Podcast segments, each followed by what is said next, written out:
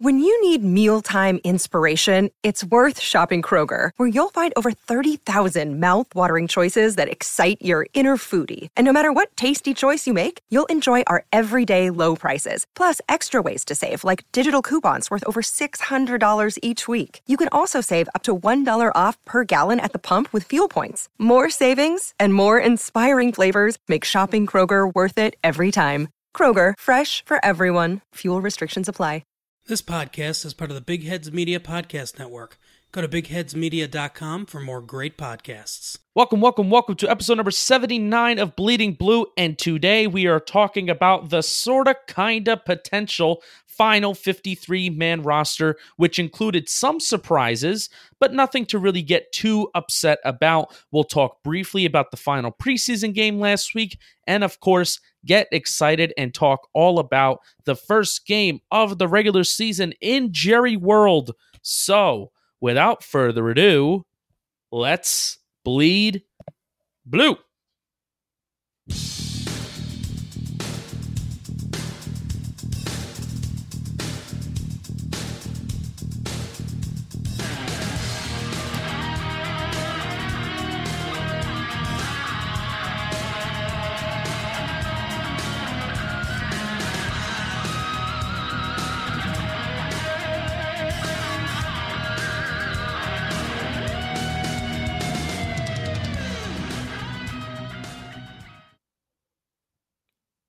David.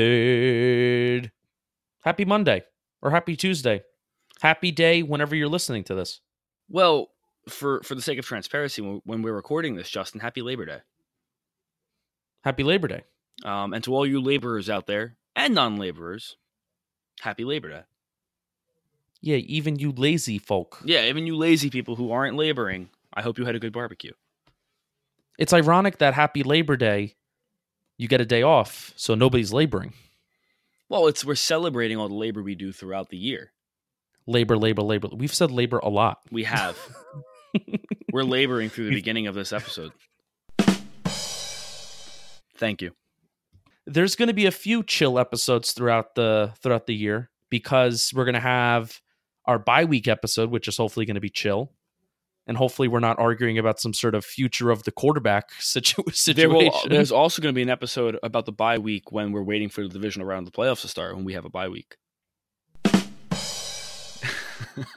Merry Christmas. You're not going to the playoffs. yep. Oh man. Yep. But Justin, So, we got uh, we got we got a lot yeah. to get into. We got we, a lot of things have happened since the last time we uh since the last time we spoke. Um and we expected the and we expected a lot of things to happen. So Yeah, a, a lot of things did happen, but in terms of like a lot of things that I feel like we need to like analyze and break down and brr, I don't really feel like a ton of a ton has happened. no, no. I mean, I think we there were we had a couple of big questions I think going into roster cuts. And by now they've all been answered and I don't think any of them were huge huge surprises. Maybe there were some surprises, but even if there were surprises, I'm not overly upset about them. Um, we'll get into them. You know, we'll, we'll go kind of systematically through through the roster and point out some interesting uh, interesting cuts or or you know whatever it may be. We'll go through it. Um, but yeah, I don't I don't think there's anything that's that. I, I think a lot of Giants fans were very very upset with a lot of what they did, and I don't really know why. I think it's easy to get attached to some people during the preseason. I suppose. and especially like during camp uh, I, I do find it very difficult that some people get so attached to some people if you didn't go to the training camp practices. And that's not saying that oh you're a bad fan. That is the lead that is the furthest thing from what i'm saying. But if you didn't even go to them during camp and i feel like even beat reporters don't necessarily do the best of job of letting people know what's actually happening at camp. I found that out this summer david just because in years past i wasn't paying attention to everything like I'm like I'm trying to pay attention to like I am right now. Like I would go to camp and I felt like, you know, there would be people that are sitting in the seats like fans that would go to training camp like myself who would provide commentary and who would provide sometimes videos here and there. I feel like they would do a better job than some of these beat reporters. Like that's that's just my opinion. And they're actually on the field. Yeah, well, I mean, beat reporters they they've got they've got they've got a, they've got an audience they're writing to, and and unfortunately, I think some some reporters do it better than others, staying solely objective, like totally objective, and and really writing what need. You know, if you're a beat reporter, you you you are supposed to be on the heartbeat of the team. That's the idea. But I think you know every media member's got to cover the main story. So talking about the the 52nd guy on the roster is really not what they're focused on. Before we even get to the 53 man roster, because I don't want to just forget about this, we did play a football game last Thursday, and it honestly low key feels like it was three weeks ago that the game was played. Like between this long weekend and I don't know, this this was just like a really, really long weekend. But uh we played a football game. We uh defeated the New England Patriots by a score of um X to X. We won. I forget the score. but uh, we walked off. We walked off the New England Patriots. We had a walk off victory. I mean, it certainly it, it certainly helped that Alonzo Russell scored the game winning touchdown against a fellow wide receiver. Oh yeah, might have something to do with why why he was able to score. Uh, the final score is 31-29. Thank you, David. Giants scoring 21 unanswered points in the second half to erase the fact the Patriots scored 26 unanswered in the second quarter. It was a pretty boring game. It was extremely sloppy, but I mean, what are you expecting from the fourth preseason game? Like, for example, our game balls that David and I would give this episode are pro- would probably be Kyle Lauletta and Alonzo Russell, and both of them aren't even on the team. And an honorable mention would be Jake Ceresna because I just love he had a he had a I think he had like two sacks this game not even on the team anymore. So it's not even worth like breaking down the game since like half the more than half the guys yeah. that really played in that game, they're not even on the team. So. Yeah, I agree. I agree. There there is actually one guy I want to point out I thought played really, really well um, in his share of snaps. I thought RJ McIntosh played a fantastic game. Um, yes. Another one of those guys the, on the front seven that that the Giants are just kind of hoping one of those guys you, you kind of throw out the ball and you hope he breaks out. Um, but I thought he looked really, really good. He looked really comfortable um, early on. I think he got starting minutes, be- starting reps because of all the players that weren't playing. I think he was on the starting lineup, and he really from from opening whistle played with a lot of intensity, a lot of speed. He was in on every play. Think I want to say he led, led the team in tackles, but I could be wrong. So don't quote me on that. Yeah. Um, but I thought RJ McIntosh played really well. Cool. Cool. Yeah, that was that was it. They they walked it off. It was a boring game, sloppy game but the ending was but the end was very exciting because it's it was probably the most boring game in which 60 points were scored. That's a good point. That's a great point. It's probably the most boring 60 point game I've ever seen. Yeah. It was also that that 2 minute drive was also very slow. it was incredibly yeah. slow. Yeah. Yeah. All right, um there's a few there's a few different news news updates. My heart is broken. Terrence Fede was cut from the team. Terrence Fede has been. I, I, know it's it's it really really was a tragedy. He wasn't even picked up for the practice squad, so he's just gone. Um, he he did, however, retweet two of my tweets. Like I I guess he I guess maybe he did some digging, or I guess maybe he did like a name search, and I don't really think anybody else besides myself was tweeting about Terrence Fede. so it wasn't that hard to find those tweets. So he retweeted two of my tweets, and then he like quote tweeted another one and it was fun. It was fun. We had a nice little interaction on Twitter, and uh, uh, I hope Terrence Fede loves me because I will love him for the rest of my life. I saw the I saw that um, he was one of the first on Saturday to be to I think announce this being cut, and I, the, the minute I saw it, I thought of you. I, I felt so bad for you. My heart dropped. Yeah, he balled out, but that's okay. Um, Fede Takeover is gonna have to wait for another year. Yeah. um, unfortunate news: Curtis Riley made the Raiders roster. Get your milk ready. And if you're if you're a recently new Bleeding Blue listener, because we've garnered some listeners over the summer, which I thank you so much for being here. I thank you so much for listening. I thank you so much for leaving a five star review on the Apple Podcast app and writing a positive review for us. Wink, wink. But uh, during the spring, David and I were having a conversation during, I believe it was our Bleeding Blue Town Hall episode, where I just remembered this conversation that David and I David and I had on Twitter, and I said, you know, if Curtis Riley makes the Raiders roster, I'm going to do the milk challenge. Now, at this point, I did not know what the milk challenge was.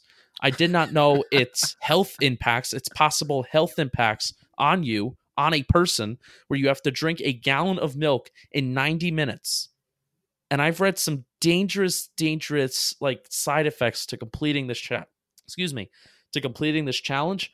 I'm kind of nervous. Well, and also to start, you don't like milk, do you? I don't like milk. So, I mean, take all the health risks away. You just don't like it. No, which is why it's going to be even more miserable because I'll probably die, but then I'll die miserably. I think you served as the sole motivation for Curtis Riley to make the team. Wait, David, I need to give context. I need to give context. David and I used to make like videos of the podcast on Twitter, like promotional videos, like best of moments. Also, we can't make those videos anymore because David and I can't see each other when we're recording. We had to change the way that we record our episodes this summer. So, Curtis Riley saw the video that we made where we were talking about, oh, Curtis Riley needs to be launched into the sun. Um, and I said it's great because Las Vegas is like the second places, the second closest places to the sun on planet Earth. So I consider that a W. And if Curtis Riley makes a roster, I have to do the milk challenge. So he found this video. He, I guess, he just name searches himself. He found this video. He does this often. Yeah, he found this video and then he replied to the video and he said, "Get your milk ready, fat boy." with B O I with the clown emoji. And, then he, and the clown emoji. That was the best part. Yeah, I you I think you served as a motivational per, as the motivational uh fuel that Curtis impetus. Riley needed. He, you were the impetus exactly. It wouldn't shock me if Curtis Riley went to Jon Gruden and said, "Look, I'm trying to make this roster because I want to make this. I want to make this this dumbass on Twitter do the milk challenge and watch him, you know, vomit for a half an hour straight." and Jon Gruden in his Jon Gruden voice was like, "Man, that's awesome. Let's do it." You know, formations and personnel. What? exactly. I could totally see that that conversation taking place. Keep an eye out, HBO Hard Knocks. I guarantee you're going to see that happen somewhere. Wait.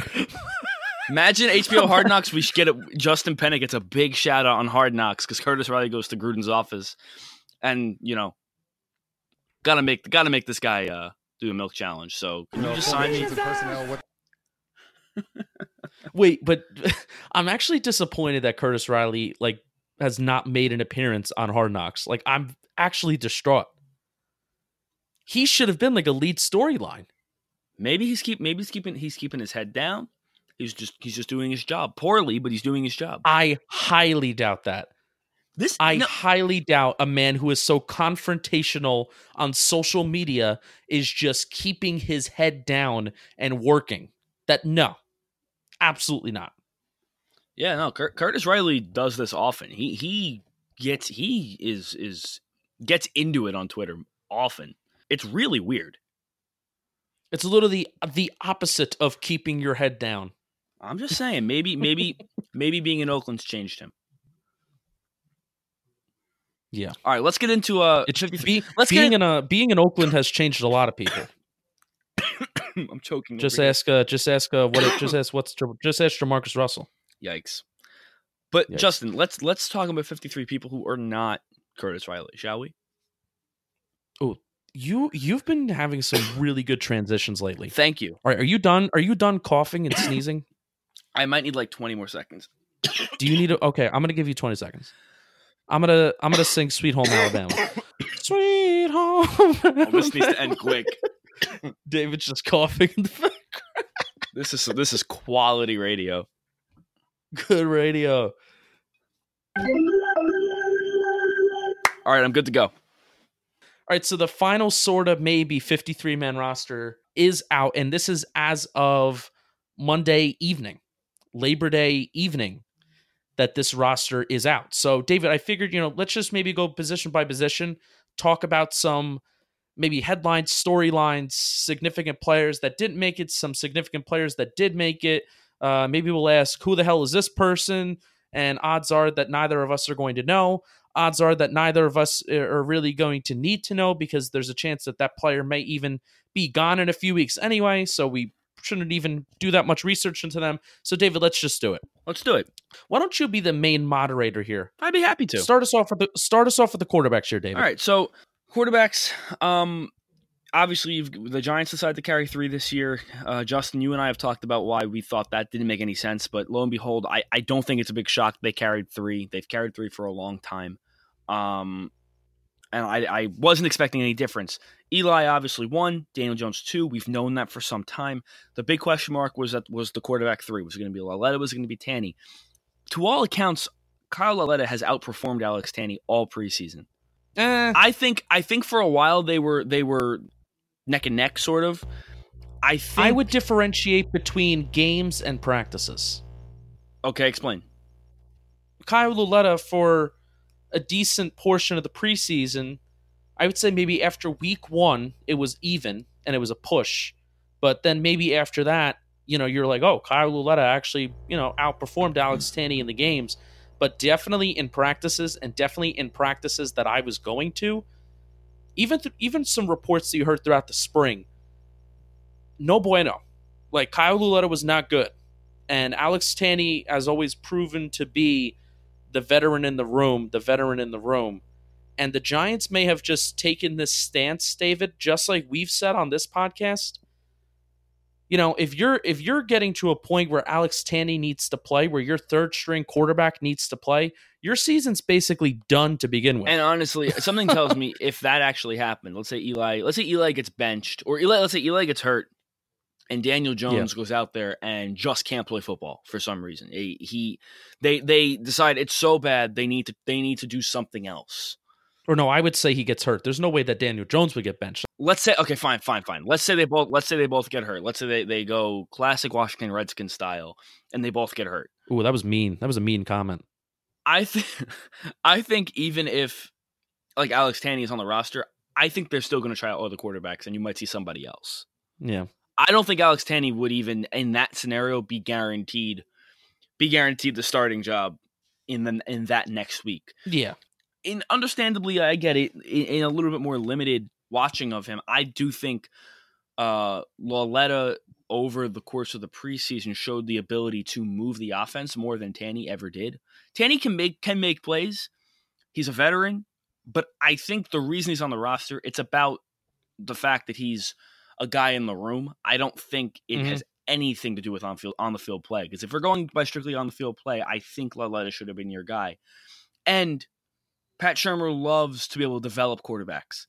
And I think Lauletta has got to be more develop more prone to development than Tanney at this stage in their in both of their careers. I also think it's a moot point because you and I both agree. I don't think either of the, these guys should be on the roster. If you're looking for a veteran in the in, in the room, say what you want about Eli, but Eli's got to be better than Tanney.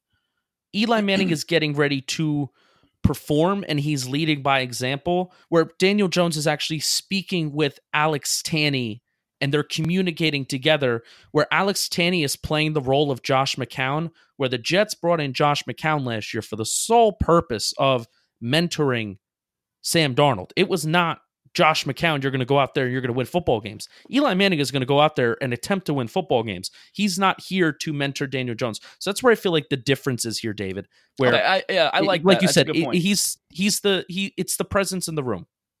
Yeah, I think that's a really good point. So I think I think for anybody who's bothered by the fact that Tanney's on the roster, I, have seen a bunch of people say Tanney's on the roster and this guy isn't. How does that make any sense? Or I've seen yeah, people have say, been very bothered by this. I've seen people say um, the Giants have a 52 man roster and Alex Tanney. I mean, are we really relax? It it yeah. The like we've said, the Giant we knew they were going to hold three quarterbacks the whole time. It, honestly, I would feel the same way about the fact that they held three quarterbacks if it was Tanney or Lauletta. I don't care. I, I and if you're if you're a Giants fan hoping for the best season possible, you hope to God that it doesn't matter who they right. who who they brought as their third quarterback here. Um, so let's not spend too much time on the quarterback. I don't think there's any, yeah, David. I want to not... give I want to give one final point. Go ahead, go ahead, one final point, because really the only problem that you can have with it is that this is the first roster pick from the Dave Gettleman era that's not on the team anymore. And it's a and it's a fourth rounder. So that's kind of like somewhat high stock, but that's the only problem that you can have with this. Not the fact that it's 52 plus Alex Tanney or Kyle Lauletta actually brought something tangible to the table. It's the fact that this is a draft pick that is no longer on the team anymore. That's a small critique in what has been a very impressive two draft classes for Dave Gettleman. Dave Gettleman has have has often gotten the critique of being arrogant and kind of set in his own players. I appreciate the fact that he can look at a quarterback that he drafted and say, "This guy ain't it. I don't want this guy in my. I don't want this guy in the locker room. I'd rather have Alex Tanney in the locker room." Oh, also, the whole to, thing with the with the police last year didn't exactly help us. To me, that to me that shows the fact that he actually it, it it's not just we all thought when he signed Jonathan Stewart, right? We thought that was like the biggest case of of nepotism in a front office you could have you, we could have imagined. He's at least showing that he's willing to sever ties with his guys if he feels like they're not good for the team going forward. Right. So let's move on. Let's move on. So running backs. So they've got four listed. Obviously, Eli Penny. I'm I peg more as a as a fullback. Yeah. So four running backs on the roster. You got Saquon Barkley, Wayne Gallman. No surprises there. The third running back, that was the one that we've been talking about for some time, ends up being Paul Perkins. Now, I think this was, to me, this was one of the more fascinating position battles in camp and the preseason. And by by cut day, it was kind of a done deal. We knew exactly what it was going to be. It, it kind of went from from a really interesting camp battle to we know what's going to happen because it was clear that the Giants didn't were not going to give a spot to Hillman. It was it was clear he just wasn't getting the reps just I guess just didn't show enough uh, throughout the entire offseason. And then Rod Smith goes and get you know gets an in and sustains a I want to say it was a adductor an, an adductor injury. Yeah, I don't, David. What is an adductor? That's a great question. You know? That's a great question. I have no idea. I, I don't. I don't know. I've, I think is is it a Victor Cruz and grown toenail? Is it the same thing? I don't know. Is that is that what the 2019 Giants uh, fake IR injury? I don't think it's fake. I don't think it's I don't think it's fake because I think the Giant I think if he had not sustained an injury, I think he's getting I think he's getting the roster spot, not Paul Perkins. Well, right, but I think the whole point of putting somebody on the IR like that is that they can actually stay around, they can stay on the roster, but at the same time, they don't have to sever ties with Paul Perkins, so he's here. So you can kind of keep both guys Right. Do, do, you, do you understand yeah, what I'm saying? I, I, I, yeah, I totally follow you. Not to totally just jump the gun. Did they do the same thing to Big George? Yeah, so they did do that with Big George. Um, so that's a good point. That, that that's probably more what they more what they're doing. For the record, the adductors are a group of muscles in the leg. Oh, yeah, it's it's uh it's leg muscles. They are all located somewhere along the side of the thigh. They all Ooh. originate in different places at the front of the pelvis. So right in the meat, right in the meat of the leg. And for Rod Smith, there's a there's a lot of meat in that in in those legs. Bleeding anatomy here. Bleeding anatomy. Let's start that new podcast. All right, so uh really I, I think this is the best case scenario david you know not to say that we want rod smith to be hurt and rod smith not to play football but really just looking at this from a business standpoint and just from like a, a team standpoint these are the best three running backs for the giants in 2019 i would agree I, I, would agree. As much as and anybody who's been listening knows, I have not been a fan of Paul Perkins. I, I'm I'm very hard on him. He looked. He did start looking. A, he's looked a lot better in my in my estimation through weeks three and week four. Let's not underplay and undersell the fact that Paul Perkins he did not play football last year. So you know, I think it's kind of unfair for I don't think fans have been unfair to Paul Perkins in saying that he's been terrible, but you do have to kind of take that with a grain of salt where Paul Perkins didn't play football last year and he's kind of been injury prone throughout his entire career. So the fact that he's just getting his sea legs back and he's just getting back into the swing of things, hopefully he does start to look better in the regular season. But you do also do have to consider how many reps is he realistically right. going to get. You have to hope that he can come in cold right. off the bench. Yeah, um, and then also I, I just want to I do want to touch on the fact that listed as the fourth running back, you've got Eli Penny, and and I think you and I both. I mean, obviously Eli Penny, friend of the show, that he he doesn't know it, but he is, but he is a friend of the show. Friend of the show. Um, You're damn right. The way that they use Penny really can't be undersold. I think he he's got a very large role in this offense. He did last year, and I think he'll have an increased role in this offense this year. I just want to touch on him because we don't have fullback listed. I don't want to skip over him because we're talking about Paul Perkins. So I think Eli Penny, not that he was, we knew he was not going to get cut. We knew he was going to be on the roster the whole time, but don't forget the usage of Eli Penny. I, I, I have a feeling that Pat Shurmur envisions in a perfect world Eli Penny playing a role of a um a John Kuhn of sorts. A V back. You know what he calls himself on Twitter? Oh, back. V back, V. The letter V. V back, V back. Yeah, Do you know what the Do you know what the V stands for? versatility back. That's right. You damn right. I think he listens. He had to listen. he had to.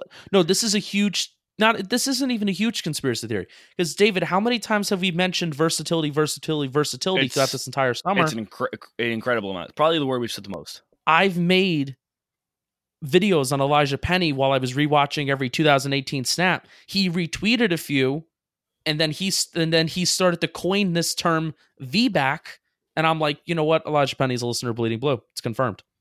He's like he's like my best friend on the Giants. He really is. I like his tweets. He likes some of mine. We're like great friends. So that's the running backs. Uh, also, take note: Elijah Penny was catching screens uh, against the, I believe, is against the Jets. He caught a screen pass as and he was lining up as a wide receiver. So Love Pat Shurmur may have some, uh, may have some interesting things planned for him. David, let's move to wide receivers. Let's so six wide receivers listed: Sterling Shepard. This is in no particular order. Sterling Shepard, Bennie Fowler, Russell Shepard, Cody Latimer, Darius Slayton, and Cody Core. Um, yeah, it better not be listed in any particular order. Don't be fading my man Cody Latimer, our guy Cody Latimer, another friend of the show. so just to make a couple quick notes, obviously Cody Core was picked up uh today, this afternoon. Was it yesterday? Yeah, who the hell is Cody Core? Cody Core He went to West Virginia, right? Cody Core went to West Virginia. He's uh he was with the Bengals this offseason, uh this this preseason. He seems to have played okay. Uh from what I can tell, he's a big body. Now, obviously, they've got Golden Tate waiting in the wings, suspended for his four games.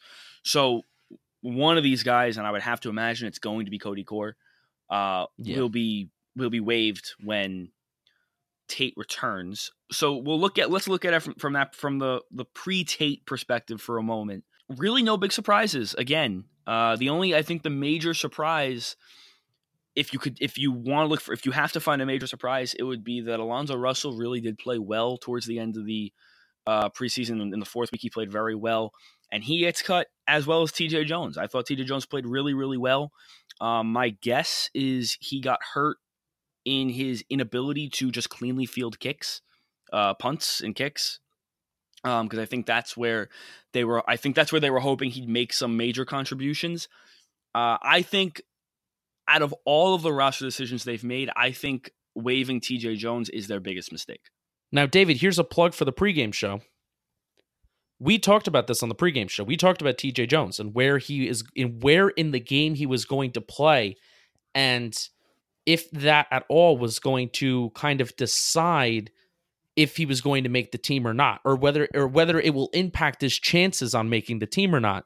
So we we talked about maybe a good a good chunk of a few minutes there and I said if you're playing closer to the fourth quarter in the preseason, the closer you are playing to the fourth quarter, the further you are away from making the 53 man roster. Now, David, you disagreed with that, but at the end of the day, I told you you were wrong, and I said I was right.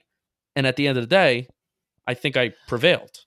So you I- were wrong. I- I'm I'll sorry. admit- but it's a little it's a little plug for the pregame show. It's a little plug for the pregame show because we also talked about how Daniel Jones was only going to play like less than a quarter, and everybody thought that he would play an entire half. And lo and behold, if you listen to the Bleeding Blue pregame show, you would have known those two things. So I ahead, um yeah, I'll admit I got I got this one completely wrong. I I was looking at the fourth preseason game as if TJ Jones I thought TJ Jones had locked up a spot. I thought I honestly thought it was an afterthought. I thought the real the real cut was going to be for the sixth spot between um Russell Shepard, Alonzo Russell, and I, I was hoping Reggie White, but I actually think uh, ahead of Reggie White, I think was Brittan Golden. So I got this one totally wrong. That this really did surprise me. Uh, he gets cut quick. He was a quick cut. He was one of the first announced. Yeah. So that was a major surprise to me. And I think the other the other surprise would be Alonzo Russell not making the team after performing throughout the preseason and the fourth preseason game. Obviously, I think stepped up, but just didn't show enough. So this is what you're looking at: Shepard, Fowler, Russell Shepard, Cody Latimer, Darius Slayton, Cody Core, a decent mixture of size and speed. You've got some guys on there that Eli seems to have a pretty good connection with. Uh, obviously, you hope Darius Slayton can can shake the injuries he's been fighting, and we can and he can be a weapon because I think hamstrings are tough. Yeah, especially for a guy who bases his whole game on speed. Mm-hmm. But I, I think you've got an interesting mix there. You need to see you need to see big weeks, especially without Tate. You got to see big big weeks from Fowler, and they need big weeks from Latimer. Justin, I want to ask you really quick since we didn't list them in any order. The first two were obvious are obvious depth chart orders, right? So like quarterback and running back are e- easy to figure out what the order there is. Just give me a, a brief. Now, obviously, this is pre Tate. What do you think you're looking at? One, two, three. Shepard, Latimer, and this is tough, It's a tough one. But I honestly am going to say Russell Shepard. Okay. I think they like him that much. I agree. I think it's I think it's Shepard Latimer. I think it's Fowler. I think Eli and Fowler have played well for some time. Here's my line of thinking, David. I view Bennie Fowler as a slightly less Cody Latimer. So I kind of view them as almost like the same player. Whereas Russell Russell Shepard can bring a different skill set, which is the non-physical. Not to say that Russell Shepard isn't isn't physical and he's a and he's a bad football player. That's not what I'm saying.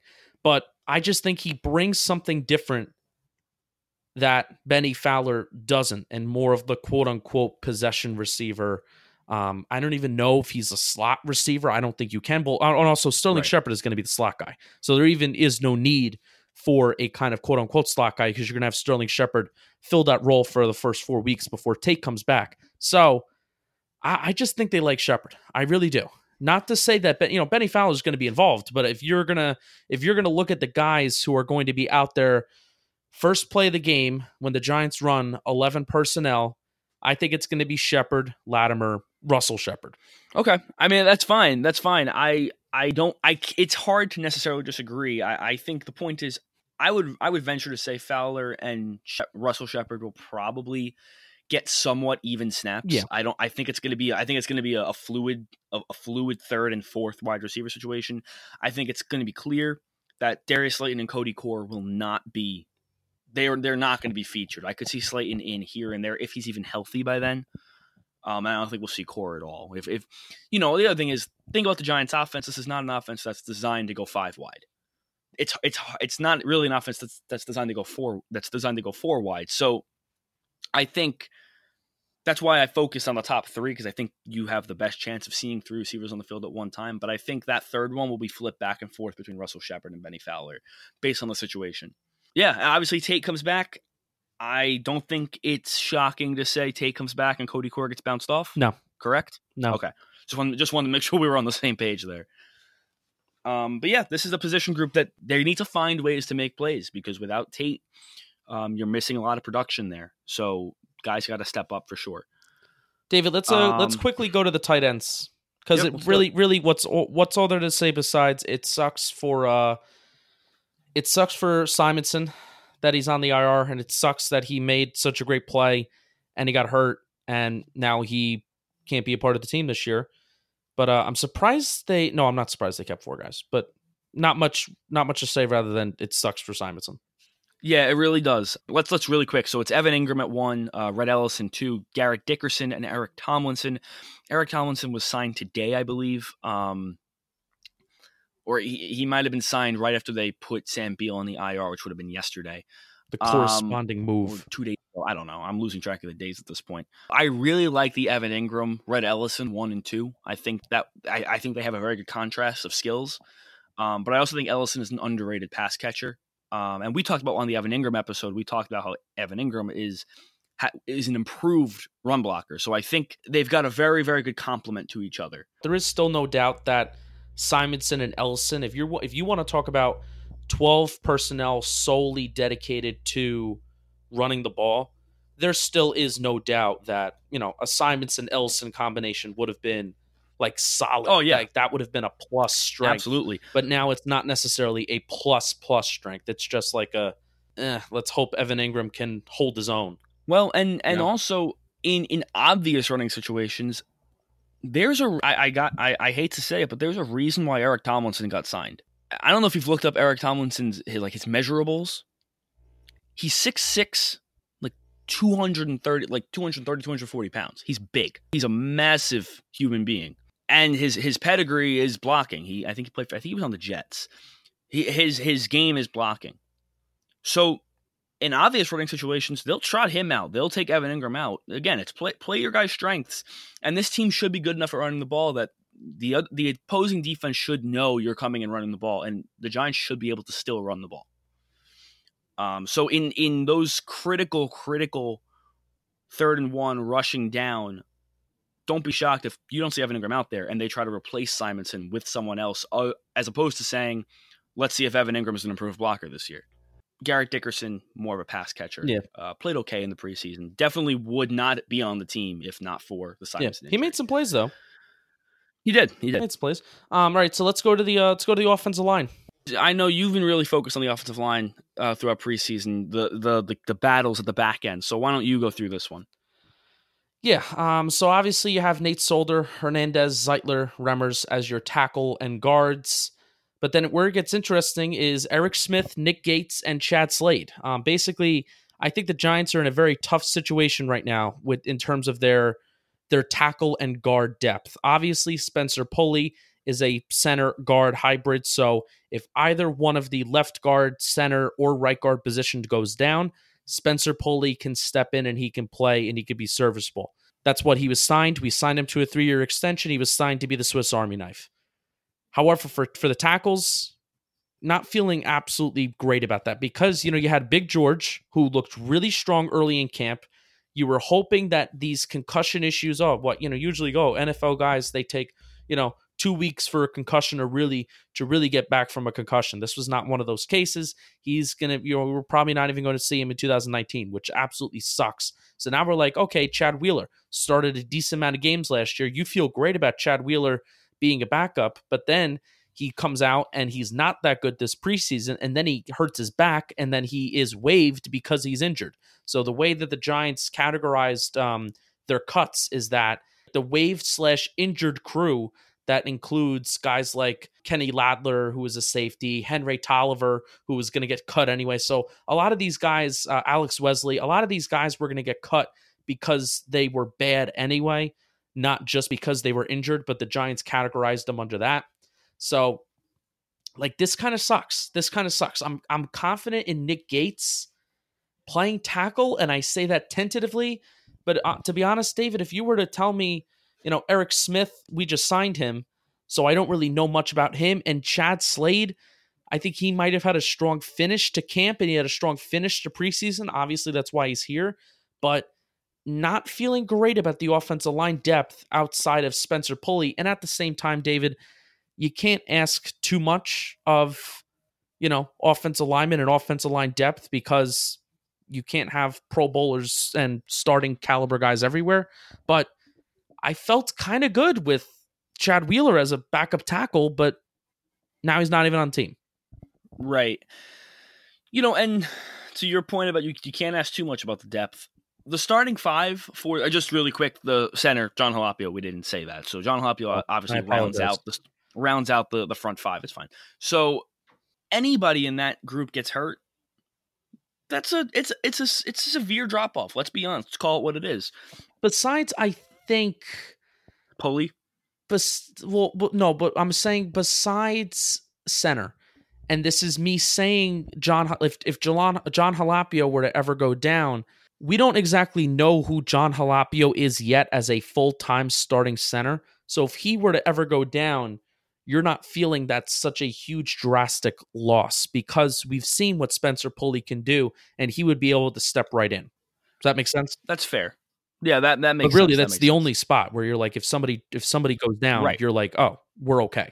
The tackle the tackle and guard it's a lot of it's, a lot of solid solid pieces up you know as your starters and then it's a lot of unproven unproven guys and that that's you know trying to be the kindest i can un- unproven behind them so well, that's definitely going to be a, a situation to watch out for and you know the point is it's not a jinx to say one of these guys is getting hurt I don't know. I don't. I don't know if there's ever been a team in NFL history that's had every offensive lineman play all 16 No. games. Someone's one of these guys is going to miss a game at some point this year.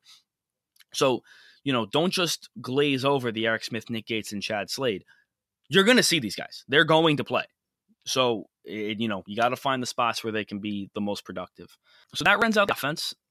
Um, overall, with the offensive cuts and what the offense looks like, there's reason for optimism. But if you're coming from an objective point of view, I think there are things that worry you. Um, I think injuries hit them hard towards the end of the preseason. Losing Simonson is big. I think offensive line depth is an issue. And wide receiver, you could be feeling better. The Tate suspension hurts, obviously. And like I said, it's Shepard, Tate, and outside of that, it's guys who need to step up and start making plays. So if you're ready, Justin, we'll switch over to defense. Let's do it. All right, so so we're gonna start defensive line. I'm not good. The Giants didn't really categorize it as as you know defensive end. No, no. I'm just kind of gonna go overarching position group. Defensive line, you've got B.J. Hill, Dexter Lawrence, Dalvin Tomlinson, R.J. McIntosh, and Olsen Pierre.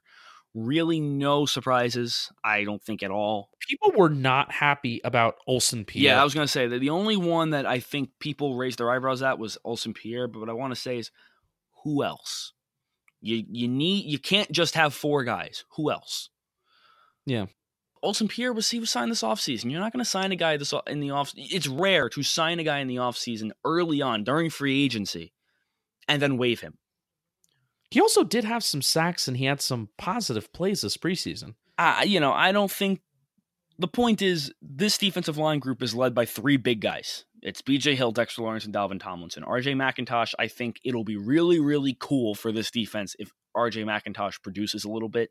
I'm not going to say he's going to produce, but he's definitely going to get in because he's going to be a part of that rotation. A minimal role, but he will be definitely be a part of that, especially that defensive end rotation. He'll be a, he'll be a spell guy for sure. He'll he'll be the guy you Yeah. know get somebody a blow really quick. So I don't think there's too much to get upset about. I'm I'm not upset about Olsen Pierre for this for the sole fact of I don't know who else you would have put there. So I don't have a problem with Olsen Pierre. If you don't have a problem with them, let's move on. Let's do it. All right. So linebackers, probably one of the more interesting position groups. All right, so we'll so we'll start out with inside linebacker Alec Ogletree, Tae Davis, Ryan Connelly, no surprises, and then David Mayo, who was a new signing today, and then uh, David, uh, I would like to award the winner of the Dave Gettleman Foundation roster spot award is going to Nate Stupar. don't know how, don't know how, don't know why. Uh, especially, he should have been one of the guys that were waived because they're injured like the wave slash injured category, the same category that Chad Wheeler fell under. Why didn't Nate Stupar fall under that? I don't know. The guy couldn't tackle in the open field. If the, you can't tackle in the open field on defense, what makes you think that he can tackle in the open field on special teams? And that's why he's on this team because of his special teams. So uh, very, very confusing. They didn't even put him on the IR. They put him on the active roster. Like he's just on the active roster right now. He's not even an IR move. So very, very confusing. But I have uh, it's not even that it's not even that big of a deal. It's not even that big of a problem. But I he will now forever be the 2019 Dave Gettleman Foundation roster spot of the year award. Like he's that winner. So congratulations. I think Stupar is the only guy who you look at in the linebacker group and the inside linebacker that you say, you know, we could have you could have put somebody else there. Outside of that, Mayo seems to have not done a ton in his career. It's been a brief career so far. I have a feeling it's a special teams move It is. because of the fact that Stupar is hurt. You have to bring in somebody else for special teams until Stupar gets back. And then either one of those guys is if they like Mayo and what he brings to the table, you may even see Stupar get cut, or you may I I, I don't know. I, but I mean, they're both on the active roster, so why would anybody need to, need to get cut? So never mind. And I think Forget- it's I, th- I think it's that. an important point to make, and I think it's important when you look at guys like Nate Stupar, Olsen Pierre, um, and I'm thinking of one early, Cody Core. It's interesting to note, not so much for Cody Core, but maybe for the first two guys I mentioned. Remember the NFL's rules now with the IR. You can bring two guys back. Two guys can come back after week eight.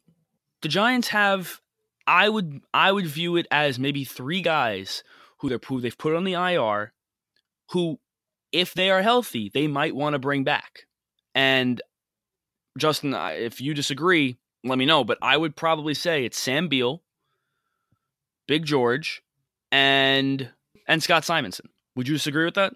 I mean, yeah, it would just depend on if those guys are just healthy to be. I mean, I think Big George. There's no reason why he shouldn't be. Yeah, um, because it's concussions. But we also said to ourselves, oh, there's no reason why Big George shouldn't be healthy right now because it was the second week of training camp that he got this concussion. Right. Um, I'm we'll, we'll we'll get the Sam Beal when we get to him, but that's a good point that I didn't necessarily know of that that you can actually bring like two or three guys back from the IR at a certain point. I, that's what I I thought that's what the pup list was for. They have changed it in in recent years. I think the I, I believe you've been able to bring back one from the IR after week eight. They they need to meet criteria. So I they, they need to have been put on the IR at the be, eh, you know during the before cuts. Like they need they couldn't be on the roster and then go on the IR and come back. Then you could put somebody on the pup list, I think. That's confusing. I think. I could That's be wrong. So listeners, if you know, let us know. You know, give us a little rundown on how this works because it it admittedly is confusing. I've been trying to brush up on it in preparation for this. Um, but I do know that these guys are eligible for return if the Giants so so choose to bring them back. It's been one, and then after 2017, the uh, in the NFL, the PA and the NFL agreed uh, to make it two. So that leaves spots potentially there again for Sam Beal, Big George. Big George should really be healthy at that point. You would imagine Sam Beal would be also just based on the conversation surrounding Beal during the offseason, which was it wasn't major. Um, but Sam Beal is a wild card at this point. We'll get to him in a second. Yeah. My point is the linebackers, you're carrying nine linebackers. There's no saying that by the end of the year they'll still be carrying nine linebackers. If Sam Beal comes back and he's healthy, if Big George come back comes back and he's ready to go week eight, and they don't want to cut Chad Slade, Eric Smith, or Nick Gates, you cut David Mayo, and you've opened up a new, a new roster spot somewhere. So Okay. I, I think that's a fluid situation also. So get into the outside linebackers. Yeah, outside linebackers slash edge rushers: Lorenzo Carter, Kareem Martin, Oshane Ximines, and Marcus Golden. Four. No surprises. No surprises.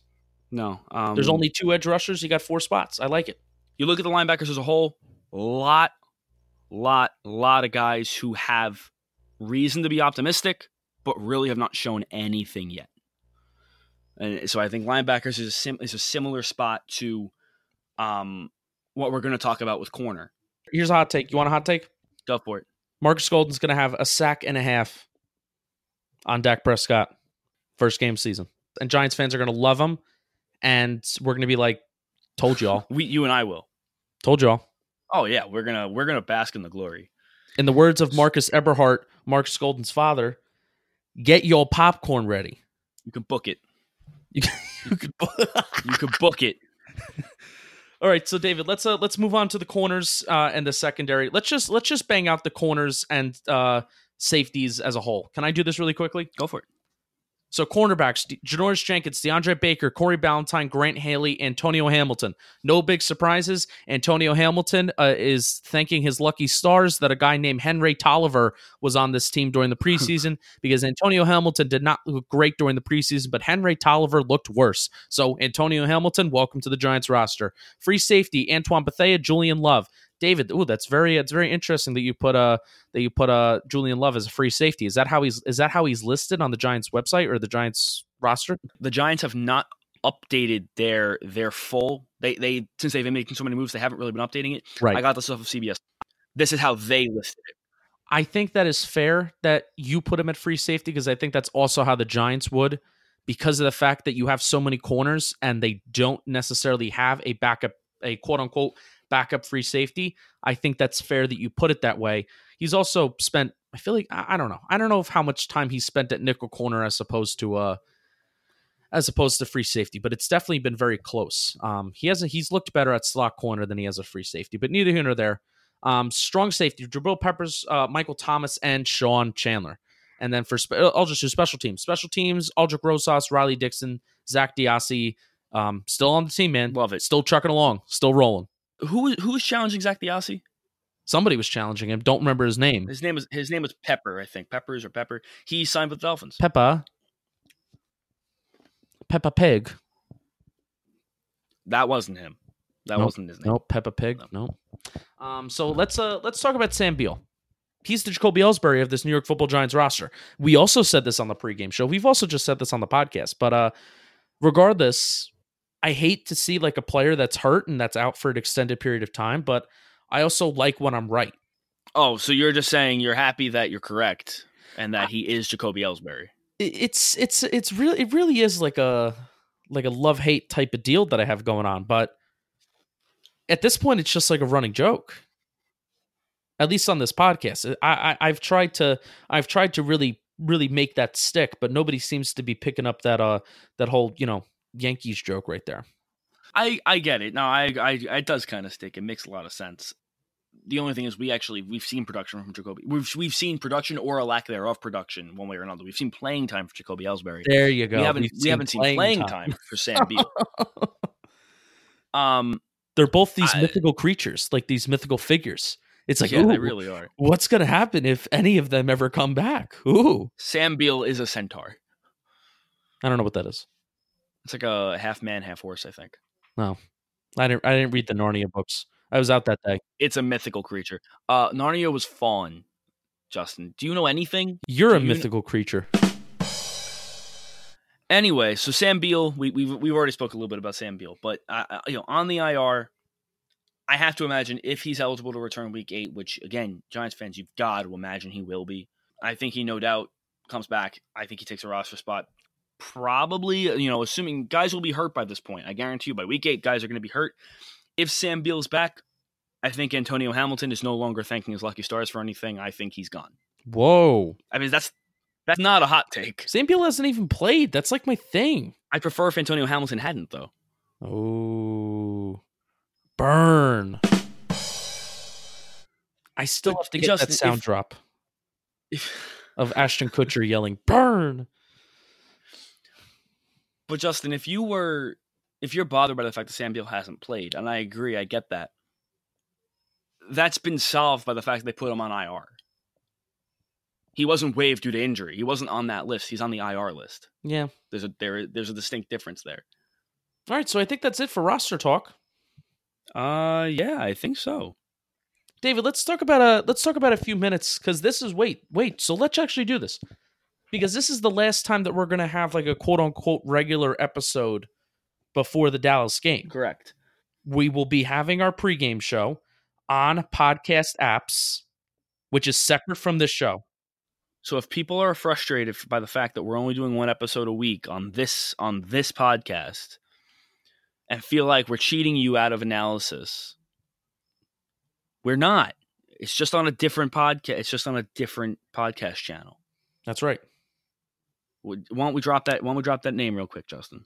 It's called uh, Bleeding Blue colon Giants pregame show. And at least so far, at least David and I have been. Well, I mean, a little bit, a little bit more me than David, to be honest. Uh, we've been really good at predicting the future. Whoa! So, so give a listen. Wow. So give it a listen Just wow. and give us five stars on the Apple Podcast app. Absolutely. But anyway, um, let's uh, let's talk about this Dallas game. David, are the Giants going to win or not? You know, I think they I I think they do. I think Ezekiel Elliott has a big role to play in this. Oh yeah, that's right. Ooh. But personally, I don't think Zeke will be back week one. Just from the sound, if they didn't get a contract done this weekend and it seemed like everything was going in that direction, something's happened. Something has fallen through. They they they didn't make the progress they thought they were going to make. We don't know what it is. The- I think they're being pretty hush hush about what's going on over there. There's not really any leaks breaking any information. I was pretty certain, you know, four days ago, five days ago, that Zeke would be playing week one. We'd have to deal with him. I'm not so certain anymore. Aside from that, I I just I I like I like this roster. There are definitely holes, don't get me wrong, but I don't think the Cowboys are necessarily um I don't think they're any I don't think they're, they're necessarily any better. They've got holes. Michael Boker was really going to not like you. Well, I, I You're gonna you're gonna tell you're gonna tell Michael Boker that on the pregame show. A little sneak peek. We're gonna have a Bleeding Blues own co-host of uh, some of the Yankee episodes we did in the past, and then you also heard him when we were doing our NFC East preview episode a while back. Michael Boker, he's going to be on the pregame show with us because he's a big Cowboy fan and he really knows a lot about the Cowboys. So he'll give some valuable insight on the Cowboys. He's not going to be happy with you that you said Well, that, David. I mean, I would hope he wouldn't be.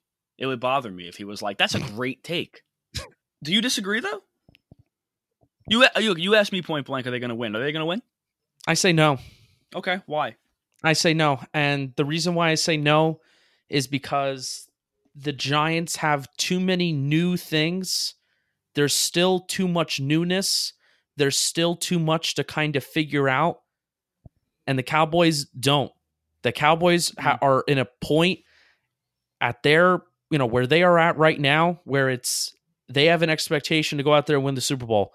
And that is either with Ezekiel Elliott or without Ezekiel Elliott, because frankly, the running back position doesn't have a ton of value. So even if you see Tony Pollard back there, guarantee you Tony Pollard can do just as solid as a four and a half yards per carry job that Ezekiel Elliott does. So, you know, Ezekiel Elliott isn't anything like extravagant. I'm sorry, he's not.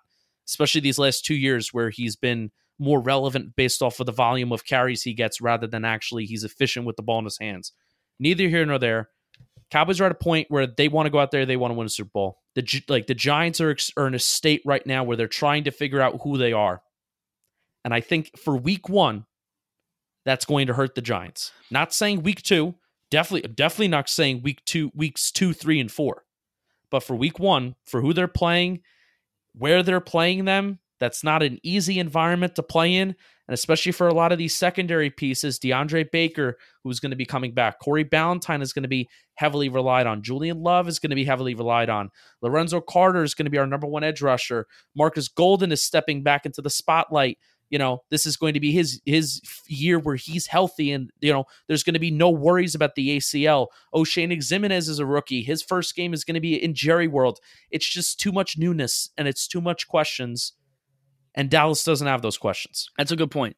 I hope I, I hope the Giants win. It's a it's a very very good point.